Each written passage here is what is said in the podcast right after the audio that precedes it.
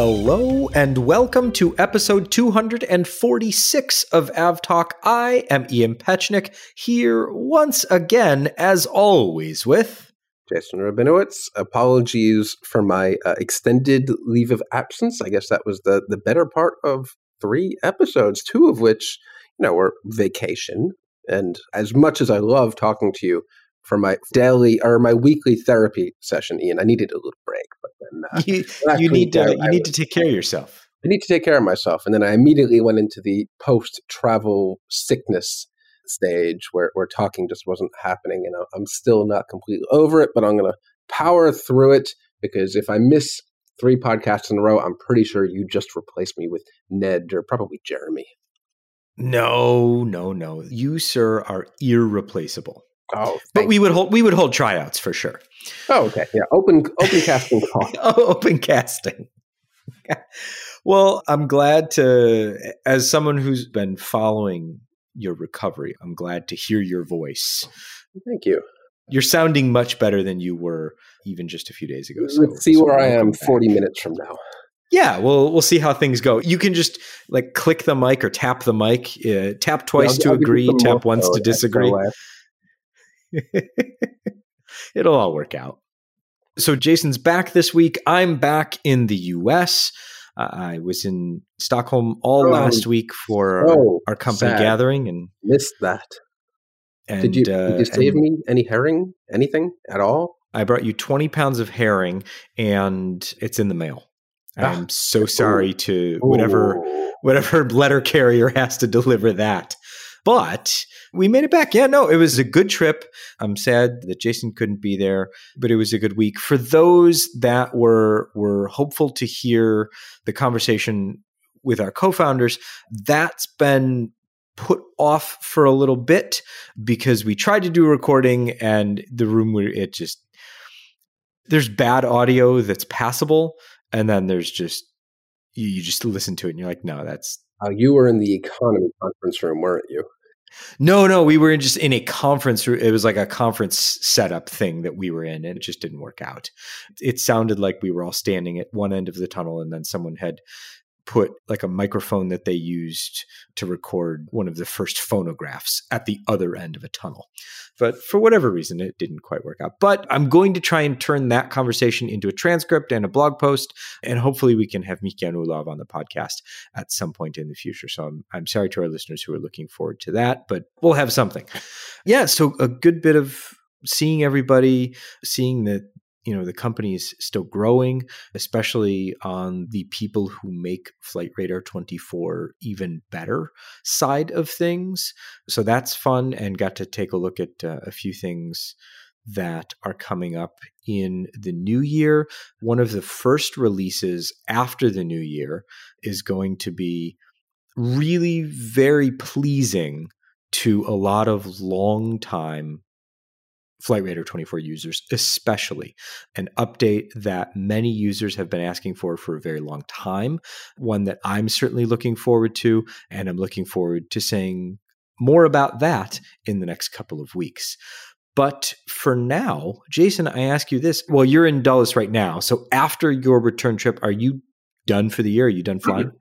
I am done for the year. After tomorrow, you know, my most loved, beloved, actually hated, revered flight, I guess, uh, from Dulles to LaGuardia tomorrow, which who knows how long that might take.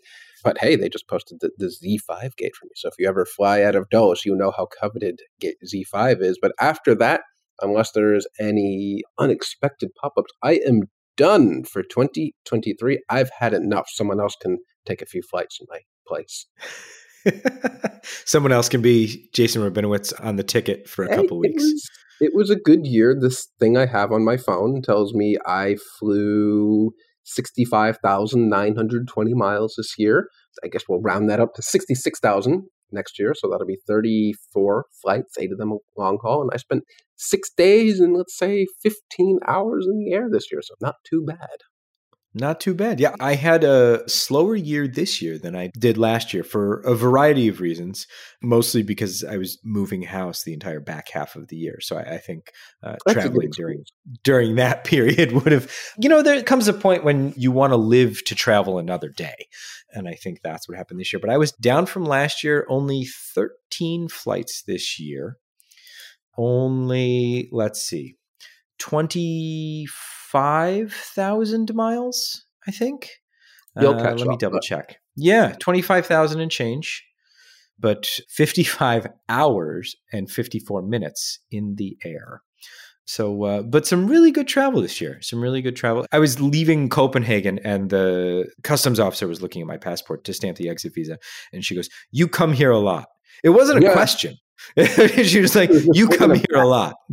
I was like, "Yeah, that's it's true." The biggest takeaway for me this year is my most flown aircraft somehow, and still tomorrow, until tomorrow, until 24 hours from now, is the 777-300 ER. So I'm very happy with that. Wow. Apparently, I have spent 42 hours on board that particular aircraft, traveling 21,776 miles. So that's a good year when the 777-300 ER is your most flown aircraft. Yeah, I'll- I'll for that. sure. My biggest AvGeek accomplishment this year was ticking off all of the triple sevens for the year. So I've got the dash eight, dash nine, and dash ten now in my cards. It was the seven eight sevens, and of course the the venerable, and I nudge nudge wink wink venerable A330 300. But there you go. So a good travel year, especially looking back on, on the trips that you know beyond work. I think Dorkfest was the best one and a very Mhm. good Dorkfest this year. So Yeah.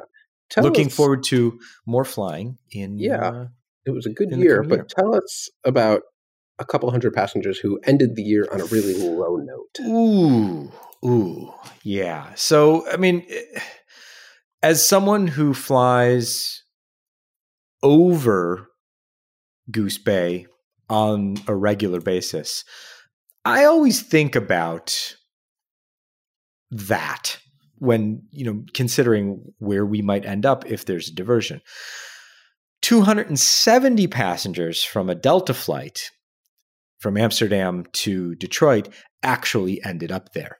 And because of the weather, after they landed in Goose Bay, because Delta sent a rescue flight almost immediately and they were ready to go. They were like, all right, let's go. Everybody on the plane, we're headed out. Then the weather deteriorated at Goose Bay, so they got stuck there, and the pilots from the rescue flight timed out. So then they had to spend the night, and then in the morning everything was was better. And the third A330 from Delta actually got them to where they needed to go. There were more Um, Delta A330s in Goose Bay than some airlines have aircraft in their entire fleet. that is both true and a weird statistic. I think sometimes we get into like baseball statistics or like an international frame of reference, maybe cricket statistics. I'm not sure where it's like the, you know, the aircraft that departed on Tuesday can only fly left circles three times. There's very, very interesting statistics here. But yes, that's technically correct. The best kind of correct. That's kind of correct. That's right. But yeah, really unfortunate situation. It turns out one of the engines on the A330 had an anti-ice issue, which is a particular thing you need when flying in that part of the world. When they got there, they said they, the rescue aircraft, because this is Delta we're talking about, was immediately dispatched, but then the crew timed out. And that is just the icing on the cake of your day where you, where you think you're getting out of there and then, then you're not. And then you're stuck in army barracks overnight. But every account, every article we've read about is that our, our neighbors to the north here in the US were extremely hospitable and caring, and everyone said, oh, yeah, it was actually not so bad. There are worse Yeah. places. It was a fine hotel. I think the thing that most people don't understand or think about is that when we say army barracks, what we're talking about is basically like a no frills hotel or like a college dorm. It's not like a big room with bunk beds. Right. Maybe, They- they I mean, were- there might be bunk beds. I don't know. But like everybody gets their own room kind of thing. But yeah, everybody made it home safely the next day. All the aircraft are back in service, and the aircraft that had the anti ice issue was back in service the next day and is currently, let's see, in Seattle waiting to head to Atlanta. So I wonder how many A330s Delta has to spare in Detroit. Like if the third one broke, would they just have, send a fourth and a fifth and a sixth? Like how just many? keep sending them. At that point, you just keep sending them. to spare. You just keep sending them. I don't know. All right. You lost Just- another A330? How many movie references can we sneak into this podcast? I don't one. know. That's a great one. Let's see. So they've got 31 A330 300s in the fleet, plus another 11 200s. They have 26 A330 Neos already? Yeah, they're uh wow. They got a lot. That's They'll, a lot of planes. For pretty much for every 767 300 in the fleet, they need an A330 yeah. Neo to replace it. And they've got a lot of 767s to replace. They sure do. Yeah, 45 of them still in the fleet. And then the 764 is at 21. How about that? You don't realize how big the big US airline fleets are until you forget that they're that big and then go look at the fleet list and go, wow, there's that many planes. With hundreds more on order somehow. Yeah. So, yes, somehow there's room for more. And maybe they'll just all be parked at Goose Bay. That would be unfortunate. Let's hope not. Let's hope not. All right, moving on. Boeing has a presumptive new CEO uh, eventually. Stephanie Pope has been chosen for the Chief Operating Officer role, which is a brand new job at Boeing. So her promotion, along with the fact that this position was created specifically for her, has led to wide ranging speculation that Pope will become the CEO when current CEO David Calhoun retires. Pope is currently the head of Boeing Global Services She's been with the company for nearly 30 years. So it'd be kind of poetic to see the 30th year next year have her become CEO. She's been the chief financial officer of both Boeing Global Services and Boeing's commercial airplanes unit. And she knows numbers. And so, I mean, I think from Boeing's perspective, she's widely respected throughout the company and has the trust of investors. And I think that's a super important thing for the CEO of Boeing to have trust. Yeah. And what I think is important here is that the current CEO, David Calhoun, he was not by any means an outsider to Boeing. He was on the board of directors before he was CEO of Boeing. So he definitely had his hand in a lot of the doings, a lot of the big decisions that got Boeing into the situation it currently finds itself in, which we won't really get into, but it's not a particularly great situation. Stephanie Pope, as far as I can tell, has never been on the board of directors. She has an extensive history at Boeing, Boeing Commercial Airplanes, Boeing Commercial Services, but she was never, as far as I can tell, at the level of being on the board at Boeing. So you can't really attribute any of the systemic culture or engineering decisions back to her probably at least at that high level. So it, it, does seem at first blush like a like a legitimately good choice and, and i hope we do see her as ceo that would be a breath of fresh air i think. Yeah i think you know so far so good.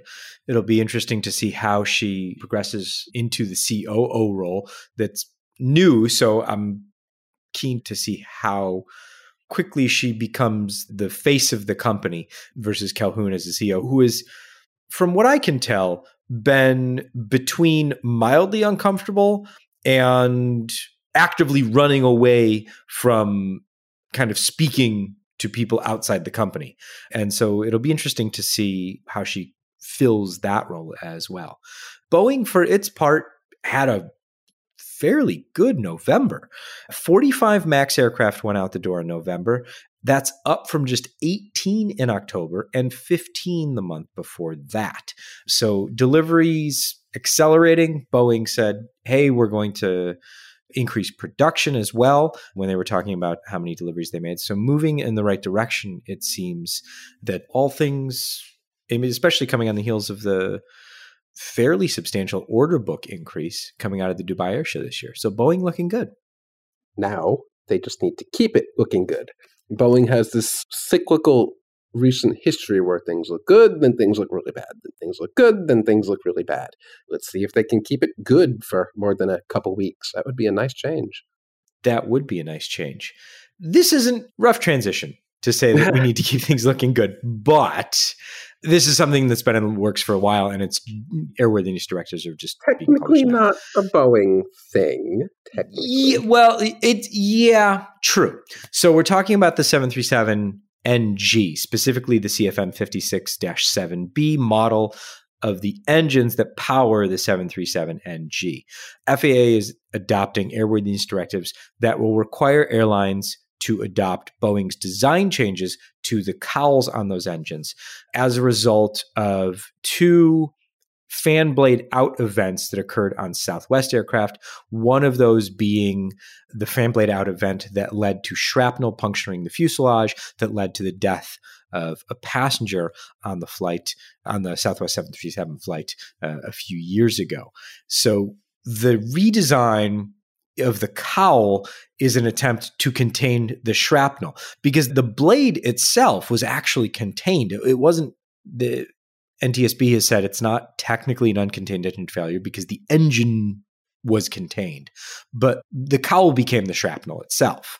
And so this redesign will hopefully prevent any shrapnel from impacting the fuselage in the future if a fan blade out event were to occur again. And sure, it's possible that that would happen. So you want to obviously design for safety. That is a lot of engines they're going to have to go back and retrofit with this design change. How many CFM 56s are probably on the wings of 73NGs? I, I can't even imagine how many. Thousands. Uh, I guess it's however many NGs are in service times two plus however many spares there are out there. It's a huge number. Yeah, it affects 2,000 aircraft, so 4,000 engines plus spares, and that's just the US. So, yeah, that's a lot of engines. But this is not a surprise. Boeing's been working on this for a while. They've already said, here's the fix. This is what we're doing. And the FAA is saying, okay, this is a good idea. This is something that we should do, and airlines should adopt these changes that Boeing has put into place. Jason, you've been gone for a couple weeks, and we didn't have a terribly long conversation a few weeks ago when when you were here. So we've been neglectful of the Pratt and Whitney 1100G engine. What now? What happened? I'm here to change that. Okay. So the FAA, the FAA is now expected to issue airworthiness directives, multiple airworthiness directives that expand the scope of the inspections and replacements for the contaminated parts on the Pratt & Whitney 1100Gs. They're not saying there are more. The FAA is just saying we've been through all the paperwork and here are the airworthiness directives. So those are expected to come out before the end of the year that will mandate the changes and kind of lay out how things are supposed to go. So the issue hasn't gotten worse necessarily, but the FAA is saying we are now catching up, so to speak, to the Pratt and Whitney issuance of guidance and mandating these things. So not a bad thing, but just reiterating what we already know. All right. Well, good yeah. that we haven't seen any supremely negative news come out of this recently. So this is just more it's, of the same. It's been a few quiet weeks, I guess. Yeah. That's good. This is what happens when I take off or I, I can't join the podcast. Pratt and Whitney has a, a, good month. There you go. Let's see. Should we do some orders now? I think we, we should. We love orders. Orders are great. We do keep orders. the industry going. So we've got Avolon, the Irish based lessor, taking 140 more or ordering 140 more aircraft. That's in addition to the 200 that the lessor has already ordered this year. So we've got, let's see, 100 more A321 Neos and 40 more Boeing 737 8 MAX aircraft.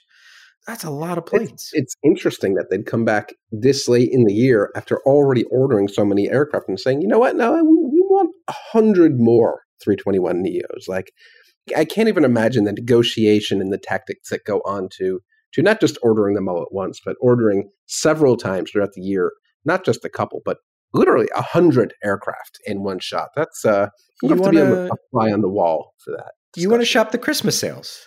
Yeah, yeah, yeah. Okay, but this is a Black Friday too, probably. Exactly. This takes their delivery of aircraft, their delivery schedule out to 2032. So they have nine years of aircraft all ready to go. It's a lot of aircraft, a lot it's of aircraft to place, time. a lot to build, and more importantly for Avolon, a lot of aircraft to place with airlines. Yep. So no specific placement noted in the order. So these are just ordering them to have them ready to go. Cathay Pacific currently an all or Cathay Pacific Cargo, currently an all Boeing 747 freighter fleet, has ordered six Airbus A350 freighters with the option for 20 more. Mm, How about that? That's a big defection. I mean, in so much as, yeah, I mean, to be fair, they do have, you know, 777Fs on order. This will be let's see, the first aircraft is going to go over to Cathay Cargo in 2027, and they'll take delivery of the first six all through 2029. So that's uh would have thought Cathay would have been a shoe in for the 777X freighter, but I, I guess not. I guess they saw something they liked in the A350 a bit more.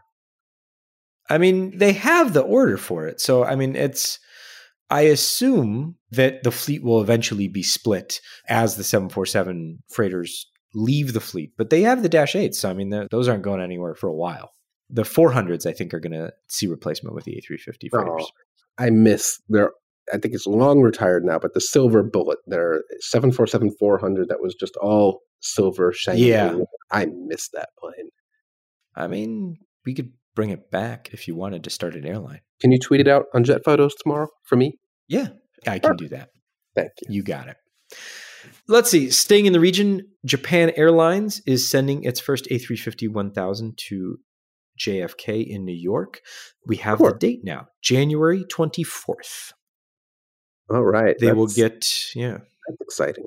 They'll get their second A350 1000 sometime in the beginning of the year, probably March or April, and that will allow them to go daily on the Tokyo JFK route with the A350 1000. And then, Jason, if you were going to have a second destination where you sent your premier flagship A350 1000 from Tokyo, where would you send it next after New York? think of the, the world class cities like London or Paris or LA or even like Chicago, maybe, though we don't really give Chicago first dibs on nice things. I'd go with, let's call it London. That's a long flight. It is a long flight, but you know where they're actually going to send it? Where? Dallas. Why? I don't know.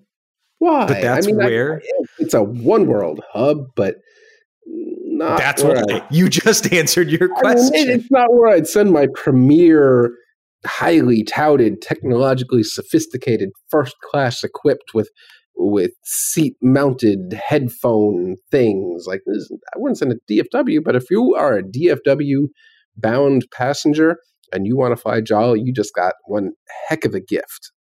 Yep. So by the time the middle of the year rolls around next year, JAL will have three A350 1000s, and that will allow them to begin service to DFW. So how about that? Lucky, lucky Dallas. I mean, after JFK Um, yeah. first, of course. Because, Yeah, you know, of course. Of course. course. This week, the Comac C919 and importantly, the ARJ 21 ooh, are in Hong Kong on display. This marks yeah, of that is exciting. Part of it part of that is exciting. Part of it's baffling. But the visit by the c919 to hong kong marks the first time that that aircraft has left mainland china. It also marks the first time that the arj21 has done so it doesn't matter. Nobody cares about that The first time the ARJ 21 has been relevant in a while, let's just say. sure so yeah interesting to see that it's on display they might do some flying displays over the harbor in hong kong so that should be interesting to see if it happens but keep an eye out for that It's one baby step towards the 919 becoming a true third competitor in the narrow body world. I'm excited for that. I mean, going to Hong Kong outside of mainland China is the greatest leap of any sort, but it's a baby step. So I'm excited for that. The ARJ 21 couldn't care less in the slightest, but the C919, it's going to have an interesting story. And this is the first step towards, I think, legitimizing it outside of China. It's going to be an uphill battle, but I guess starting in Hong Kong makes sense. Got to start somewhere. Let's go to Russia in the sense that we're going to talk about Russia. We're, we are not oh. actually going to Oh, Russia. I feel like I need to clarify that and, and quickly. Yeah, Surprise. The Ural A320 that made an emergency landing in a field because the pilots forgot that aircraft need fuel to fly has been buttoned up for the winter. We got all excited.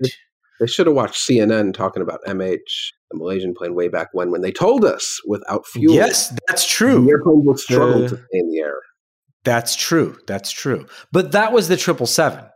Oh yeah, the three twenty. It's it's, it's an it, Airbus. Who knows? It might be different.